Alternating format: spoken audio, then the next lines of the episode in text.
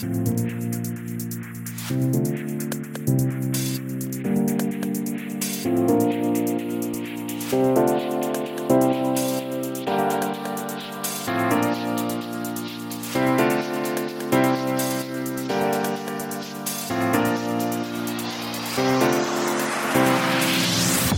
Ventanas, tu podcast sobre Microsoft.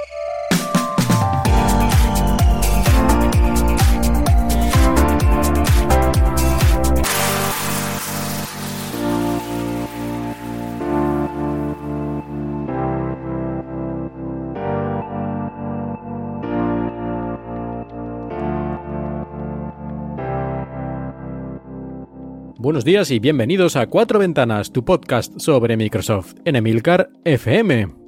Y empezamos con malas noticias, no terribles, pero nunca es positivo que se retrase algo que ya se había anunciado. Y estamos hablando de Windows 10X. Esta versión, tanto confusa diría yo, de Windows 10, que en principio se anunció en octubre de 2019 para dispositivos de doble pantalla. Pero pasó el tiempo y allá en mayo de 2020 se anunció que se retrasaba y que además de retrasarse iban a, digamos, cambiar un poco el objetivo de Windows 10X y ahora ya no sería para dispositivos de doble pantalla, sino que sería, por lo menos al principio, para dispositivos de una pantalla baratos, para PCs de, de precio asequible. Aparentemente una especie de competición a los Chromebook de Google.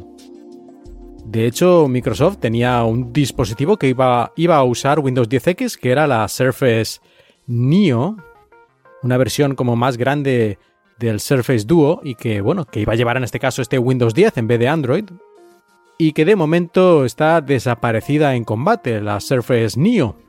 Parece ser, aunque no hay nada confirmado, que saldría el año que viene, pero la realidad es que en la página web de Microsoft ha desaparecido todo rastro, toda mención de la Surface Neo.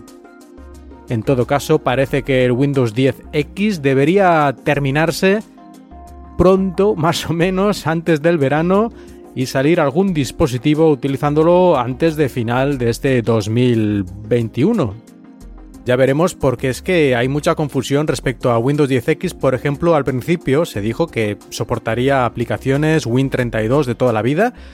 Y ahora últimamente los rumores parece que dicen que no, que esto lo van a quitar y que será una especie de Windows RT otra vez o Windows en modo S, en fin, no sé. Confusión, de momento confusión respecto a Windows 10X, ya veremos qué pasa con esto y si al final sale algún día al mercado o con qué dispositivos lo hace. Y ahora hablamos de algo que en principio es mucho peor que un retraso, que es eliminar algo que ya tenías, una aplicación de software. Pero justamente en este caso es una alegría porque lo que se está eliminando es Adobe Flash. El Adobe Flash ya llevaba varios años, digamos, de capa caída, que ya estaba siendo arrinconado cada vez más, pero todavía quedaba digamos, como parte del sistema operativo para la versión antigua de Internet Explorer y ese tipo de cosas. Pero por fin, en el mes de julio, en principio ya será absolutamente obligatorio, con mediante actualizaciones, que se elimine del sistema totalmente. E incluso antes que eso, ya desde este propio mes, con la versión 21H1 de Windows 10, también en teoría elimina Adobe Flash del sistema.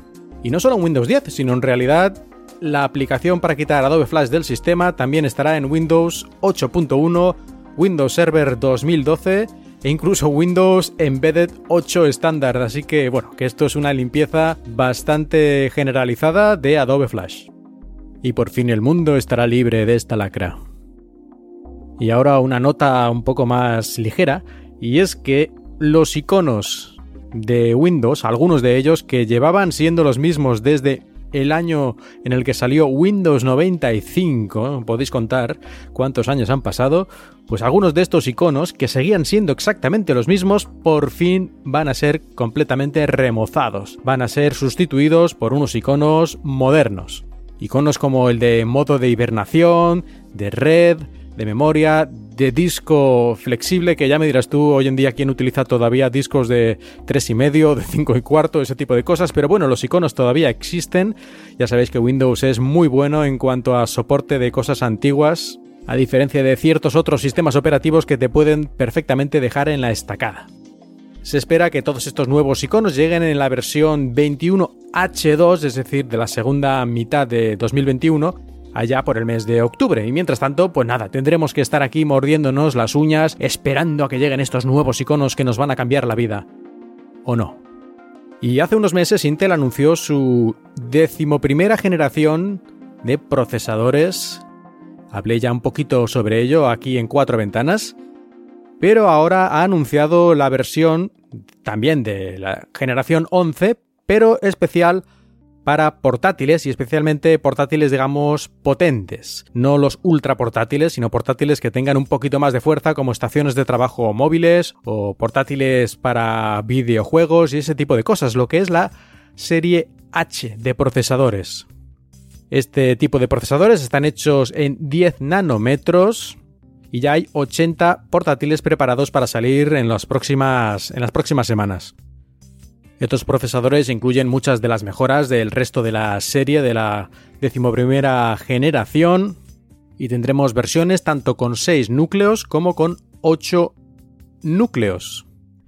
Y en principio el rendimiento ha mejorado respecto a la anterior generación en alrededor de un 20% en IPC, en instrucciones por ciclo de reloj.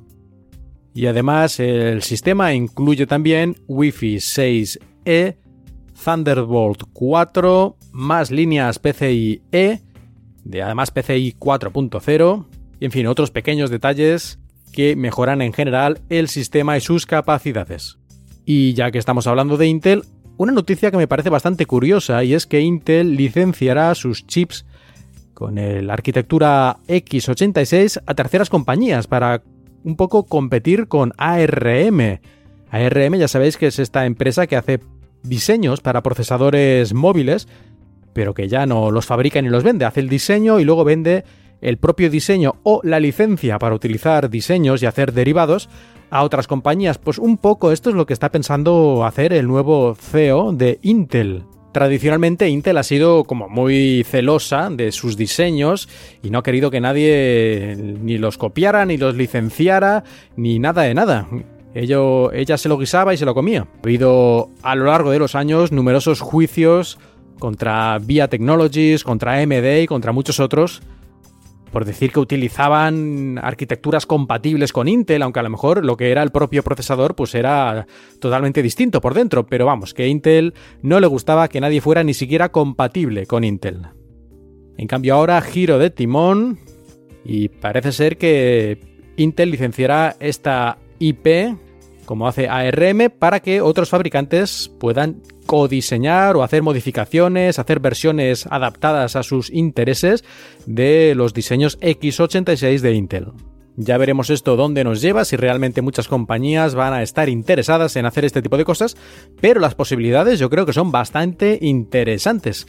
Ya hemos visto que en el mundo de ARM muchas compañías hacen sus propios procesadores, sus propias versiones, y es una especie de competencia dentro del mismo campo de ARM, pero cada uno hace lo suyo y bueno, pues sí, yo creo que ha quedado claro que se pueden hacer grandes cosas incluso partiendo de la misma base, muchas veces mejorando el original, o por lo menos mucho más adaptado al uso que le va a dar esa cierta compañía. Y vamos ahora a hablar de Xbox. Y es que durante los meses en los que lleva Xbox, la nueva serie S y serie X, en el mercado ha habido bastantes problemas, sobre todo en Estados Unidos y algunos otros países, para conseguir una de estas consolas.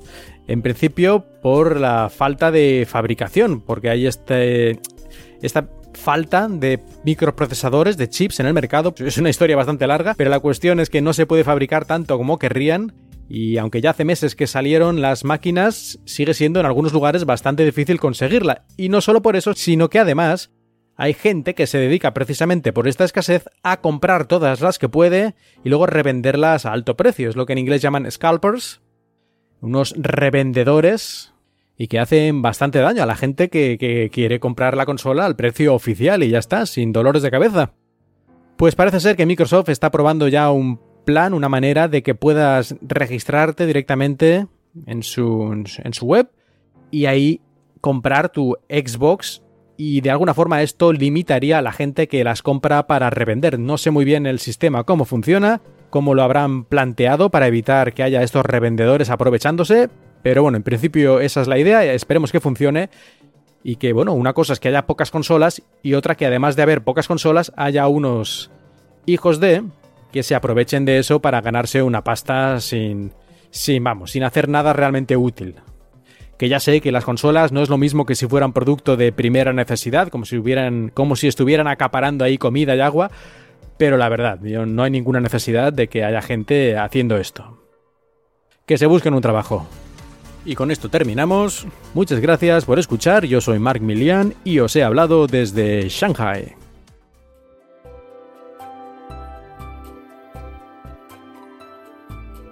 Si tienes cualquier comentario, puedes dejarlo en emilcar.fm o también en Twitter, arroba cuatro ventanas. La música que has escuchado durante este episodio pertenece a Serakina y Stereo Resonance, música con licencia Creative Commons.